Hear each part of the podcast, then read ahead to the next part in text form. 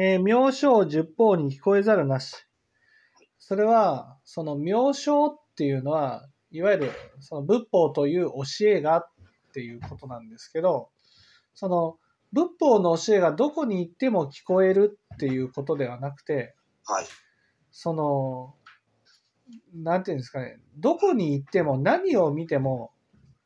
その仏法、仏法にかなった見え方がする、見え方ができるっていうことなんです。例えば、あ例えば人が死ぬのを見てね、ああ、無常だなっていうふうに思ったりとかね。例えば、その自分に嫌なことがあった時にね、あ自分ももしかしたら嫌なことを相手にしてしまったかもしれないなとかね。そういうこう、その仏法が、